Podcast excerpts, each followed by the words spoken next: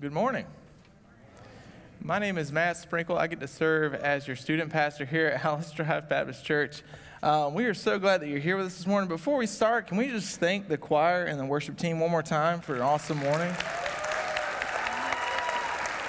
Like it's, it's amazing. Some of those students that are in the choir, um, because of I haven't been able to see them for like two, three years. So I got to see them for the first time this morning. And to see them up there using what God has gifted them with has been absolutely a blessing. I hope that has blessed you this morning as well as they led us in worship. And to be honest with you, I mean, the word of the Lord has been read, the worship team has preached. Uh, peace be with you. We'll see you next week. I'm just messing. We got more to talk about. Um, that may have happened, but what will you do with the Jesus we just worshiped? That's the question that we've got to figure out today. But before we figure that out, before we jump into God's word, let's pray together. God, we thank you so much for today. Thank you so much uh, for just being able to be here this morning, to be able to just rock with it a little bit this morning and worship. Um, but God, I just thank you so much. The, the real reason that we're worshiping is what we're about to read about. Um, God, we just thank you so much for Christ and the joy we have in him. It's in his name that we pray. Amen. So, we are in this series called Final Hours, and we are examining the final hours of Christ's life before he ultimately gives his life for us. And last week we talked about the real Jesus and how Jesus changes us. And this week we're going to find ourselves in an interesting part of the Passion narrative. We're going to find this, this person in this narrative that, despite them knowing the right thing to do, they do the opposite. I know none of you can relate to that. I know personally I can. Um, in fact, uh, a week or so ago, um, I found myself relating in a dentist chair. Um, jawbreakers, right? I love jawbreakers. How many of you love jawbreakers? People love jawbreakers? Yeah, so I love jawbreakers. Let's just say that they are appropriately named. Um, but, okay, feel me, right? There's nothing more manly than the ability to bite a jawbreaker in half with your teeth. Right, fellas? Preach? Yeah, yeah. Well, you know where that got me? Snapping a tooth in half and not knowing it until the pain endured. Um, and so I ended up in a dentist chair with a lot of pain and now one less tooth. I know you probably shouldn't chew on jawbreakers, but I did it anyways.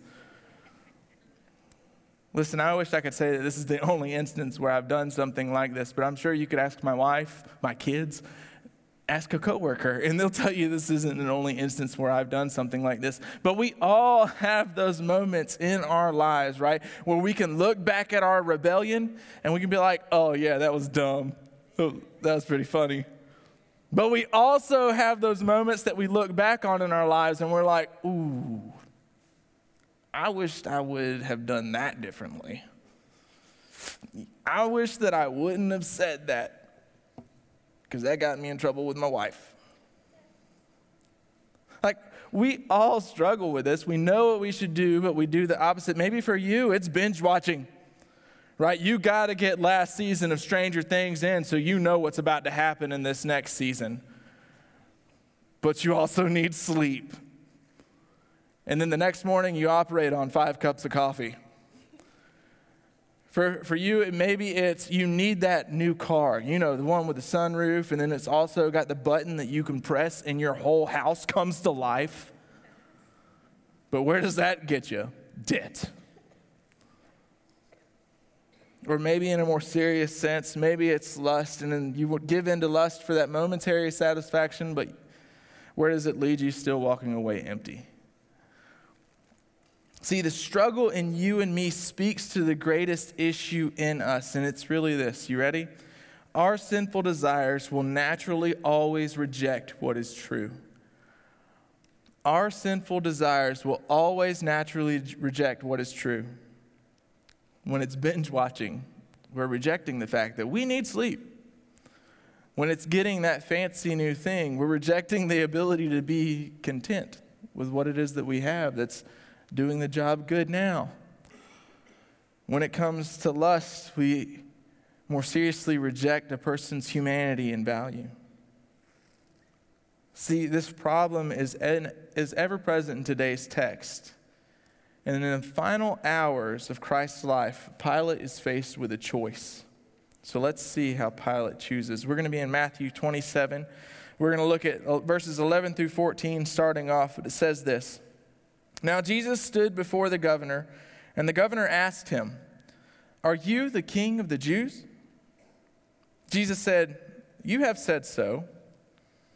But when he was accused by the chief priests and elders, he gave no answer. Then Pilate said to him, Do you not hear how many things they testify against you? But he gave him no answer, not even to a single charge so that the governor was greatly amazed. So you see a few things happening here in this text. One of the things that we see up front is Pilate asks him a very serious question, and it's an accusation brought to Pilate that, that Jesus is the king of the Jews. And if this is serious for Pilate, what this could mean is, is we have an enemy of Rome. Because in Rome, there was no other king than Caesar. But see, Pilate and Jesus have two very different definitions of this kingship. In fact, we see Jesus before. Jesus says this My kingdom is not of this world, my kingdom is from another place. So, two different ideas. And how does Jesus answer this question from Pilate? He says this You have said so. It's kind of like, ah, you're almost there. half yes, half no. But see, he already said this once already. If you remember in our series or in the previous chapter, Jesus says this You have said so, but I tell you, from now on, you will see the Son of Man seated at the right hand of power and coming on the clouds of heaven. You can imagine the really religious people who have been following Jesus throughout all of his trial and all of the wealthy people that are there as well that are wanting to be against Jesus. He says, You have said so you can imagine it's like they're hearing this for the second time now. Do you think this is going to be like, oh, okay, I get it now? No, these guys get even more angry, so they start throwing even more accusations at Jesus. And how does Jesus respond to these accusations? What does the Bible tell us? He gave no answer. I love what one theologian says, right? One theologian, his name's John Calvin, he says this Christ kept silence in order to be our spokesman now. Christ kept silence in order to be our spokesman now. See, in all reality, in this moment, Jesus knew his position with God and his purpose from God. At the end of time, the end of this life, all of the loudest voices will kneel in silence before the truth.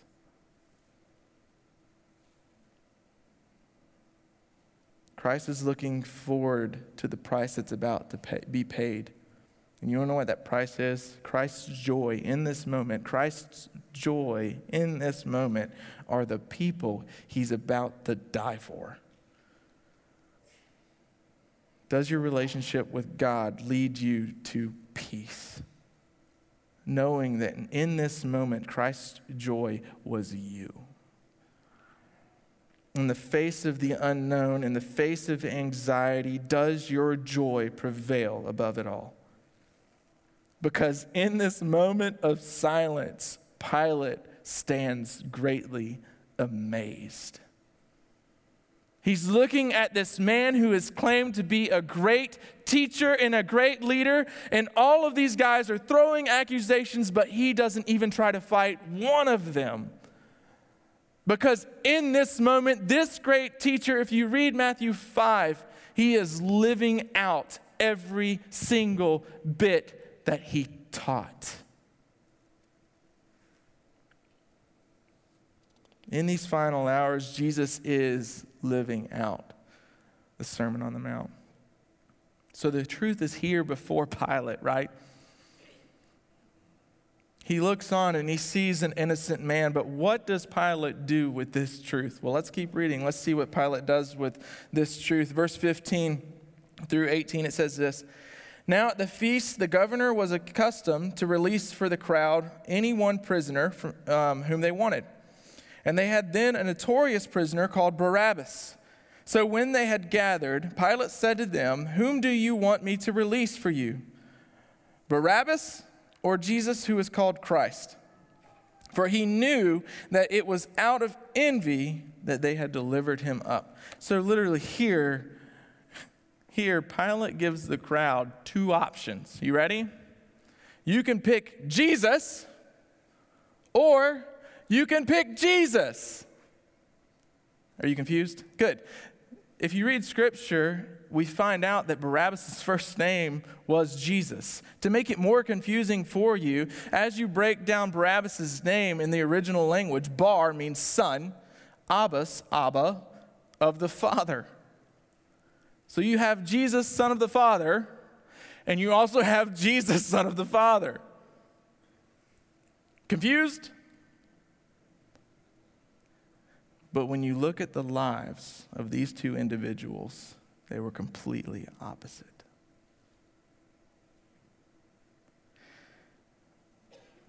Um, one theologian, he put it this way. He said, you, they literally have the option between a suffering Savior or a macho Messiah. I don't know why, but I think of Macho Man Randy Savage when I read that. Oh, yeah! I'm Sorry, sidetrack. This is where my mind goes. Student pastor. Um, suffering Savior or a macho Messiah. You can choose between the radical who murdered and stole out of rebellion to Rome, right? Or you can choose this meek and mild, humble man over here. Ultimately, following and choosing Barabbas would lead to the destruction of the temple and judgment for the Jewish people. But we see that following Christ leads to freedom from things of this world. I love Dale Bruner. He says this. He said, The permanent contribution of the Barabbas story is its teaching that church's main trial, that the church's main trial in every age will be her choice of the Jesus she wants. Which are you most focused on? Are you focused on the one that brings temporary satisfaction? Or are you focused on the one that brings life and eternity? So here again, Pilate has the truth right before him. Jesus, the true Son of the Father, who is completely innocent. And what does Pilate do with this truth? Look at verse 19. Besides, while he was sitting on the judgment seat, his wife sent word to him Have nothing to do with the righteous man, for I have suffered much because of him today in a dream. So he has this interruption before he's about to give the crowd an option between Jesus and Barabbas. Before they choose, his wife sends word and says, Hey, have nothing to do with this righteous man. God sends Pilate's wife with truth. It makes me pause and it makes me think does God ever put someone in our life to give us a warning? Whether it's your wife, maybe it's a wise friend that He's placed in your life. Because the truth is, like, parenting is a partnership. And me and my wife, we don't get it right all the time, but parenting is a partnership, especially when it comes to your kids, like making good decisions for them. Hey, don't put the kid on top of the roof. That's probably not wise, but it looks so fun. Don't do it. Not that I've ever done that. Uh, and go beyond that, right? Look towards a wise friend, that wise friend that I can think of in my life who called me out one time and said, Hey, in that moment that you did that thing, you kind of took a piece of your wife. See, and in those moments of warning, right? In those moments that God places that person in your life to kind of give you wisdom, you have a choice. You can either listen or you can do it your way. But I can guarantee you this you will reap the benefits, and you can also reap the consequences. Here at Alice Drive, we have something for you called life groups for you to be able to even plug in so that you can know a community like this, get with people who can step into your life and speak truth and love. But here in this scenario, right? In this scenario, God sends Pilate's wife to tell him what is true, and it is this Christ is the only one righteous in all of this. In fact, she wrestles with that truth all day long. So, when is the last time that you wrestled with the righteousness of Christ? Pilate is faced with this truth again, the righteousness of Christ. But what does Pilate do with this truth? Well, let's keep reading.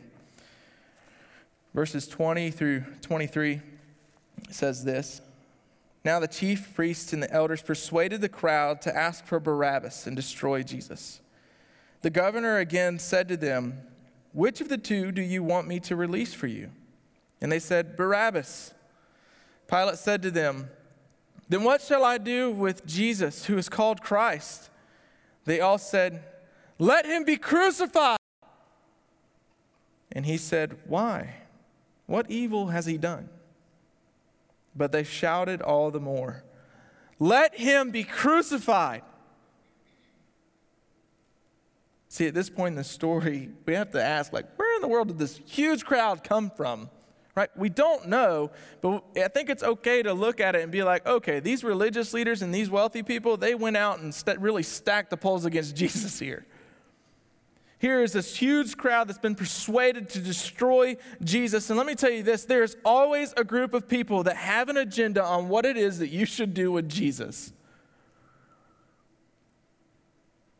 But it leads us to this question What will you do with Jesus who is called Christ? What will you do with Jesus when he is king and you don't think he should be? What will you do in Jesus when, or with Jesus when he is king and but you want to lead your own life? What will you do with Jesus when he complicates your life? He shows you your sin and where it is that you need to change. What will you do with this Jesus when he forces you to make a choice? Will you trust him or will you rebel? See, the broken culture and the broken crowds that are around us, they attempt to persuade us to a different truth all the time. For instance, we live in a world where it's like, if you want it, go get it. YOLO, right? You only live once. That's okay. Enjoy the time you got. But the truth that we're missing out on, listen, are, are you content looking towards your greater riches? Like, are you content with looking and setting your eyes solely on the kingdom of heaven?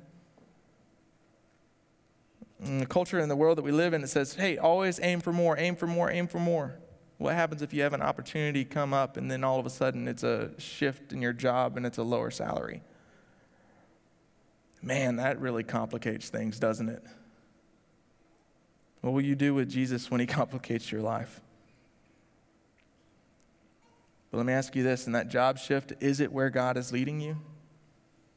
This is the same God that says, Hey, I take care of the birds of the air, the animals that are around you. How much more do you think I'm going to take care of you?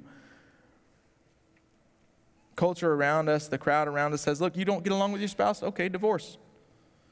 You need to look out for you. But all of us in marriage, like all of us who are married, we know that marriage is a fight. One after the other. it's a fight. It really is. But ultimately, our marriages should reflect God's love for us. So if Christ is true to you, where is he present in your life? Here again, Pilate is faced with this truth that's sitting right before him. What does Pilate do with this truth? Let's continue to read verses 24 and 25. So when Pilate saw that he was gaining nothing, but rather than a riot was beginning, he took, he took water and washed his hands before the crowd, saying, I am innocent of this man's blood. See to it yourselves. And all the people answered, His blood be on us and on our children. Pilate washes his hands like, All right, it's your fault. Is it really, though, Pilate? How many, how many times could you have stepped in? We need to pause here on these verses and realize, too, this. These verses have been ripped out of context, out of Scripture, numerous times throughout history in order to cause harm to the Jewish people. It's important to note that these verses are not justification for hostility towards Jewish people. Instead, what we need to focus on in this passage is this. Every single person in this passage of, in this passion narrative, every single person in this story is absolutely guilty for what's happening to Jesus. The only truly righteous person. Matthew makes an interesting shift. He calls them crowds numerous times, using it in a plural sense, but now he uses this word laos, and it means a singular crowd. And what he's doing is he's intentional in showing us that what is about to happen to Jesus is for everyone present, so that whoever could, would choose truth may be redeemed. See, Pilate even tries to free himself from this guilt, but is he free from the guilt? Absolutely not. See, Pilate gives in to the crowd over Christ's innocence and his wife's warning.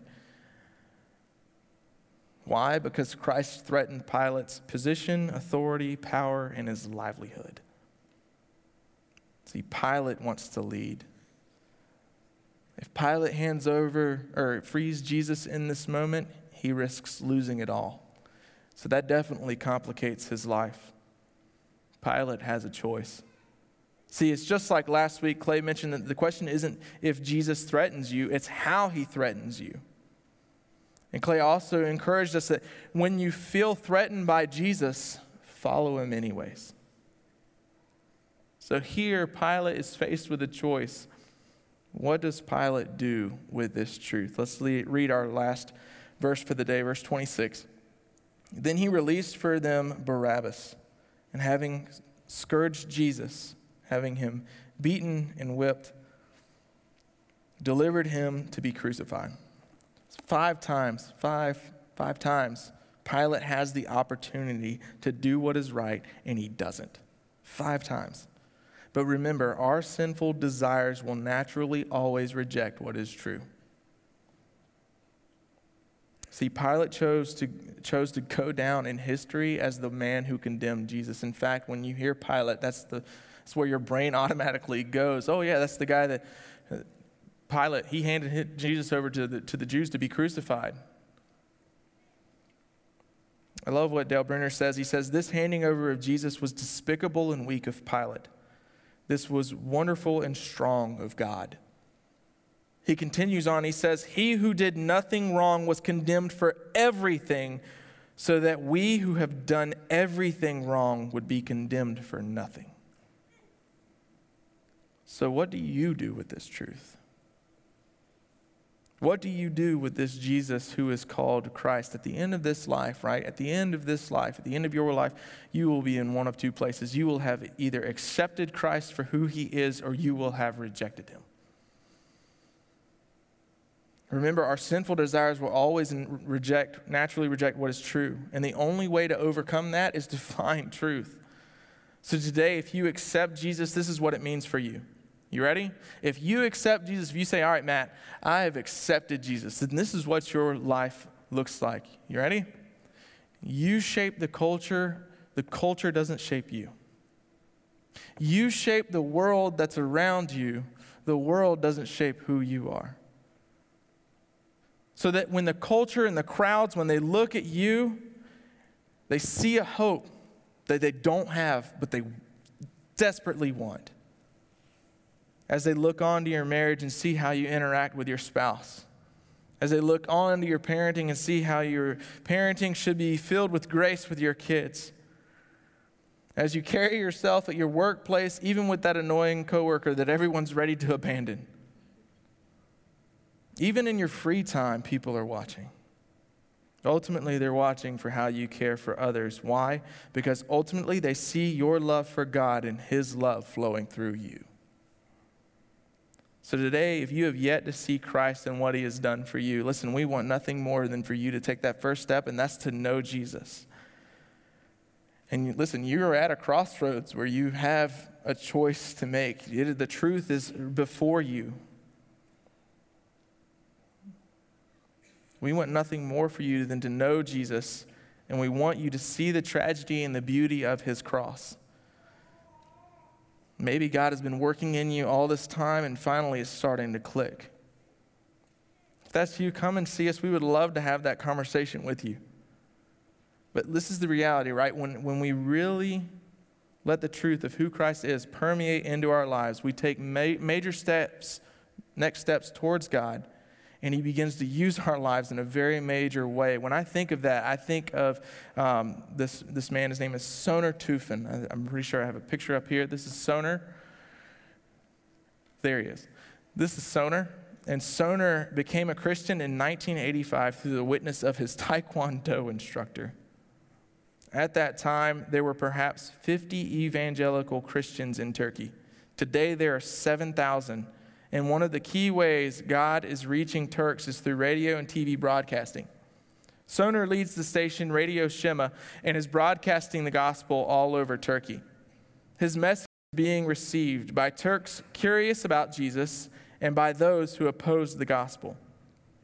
Soner received a 14 page threat letter from ISIS He's lived under 24 hour police protection, and he says more threats come every week.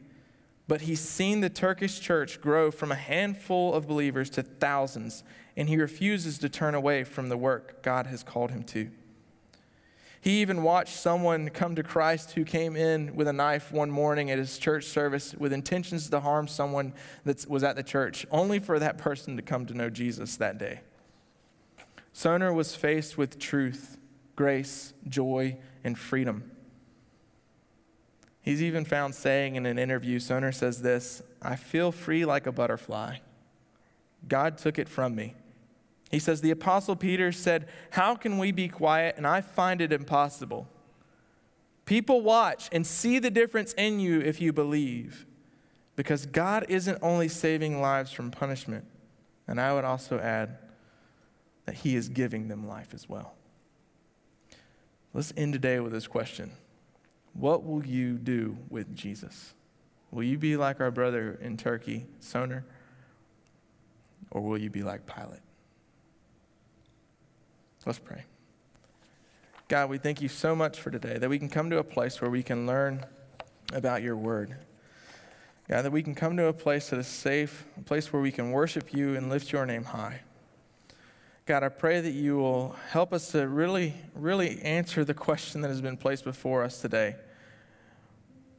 What will I do with Jesus?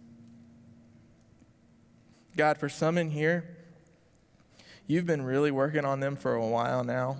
And today's the day where they just need to lock it down and say, hey, look, I, I see God's work in my life. He's placed desire in me to know more and know Him more. God, give them the courage to, to stand up and have that conversation with someone who does believe. God, for those that are in here and they're standing at the crossroads, the truth is before them. God, I pray that you will wreck their spirit. Help them to see that one path that leads to destruction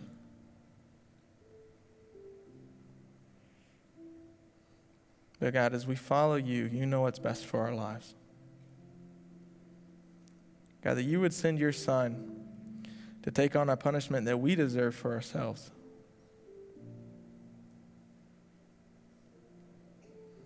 God, I pray that you help us to apply this in our lives daily, God, that every day we may wake up and we may shout praises because of Easter.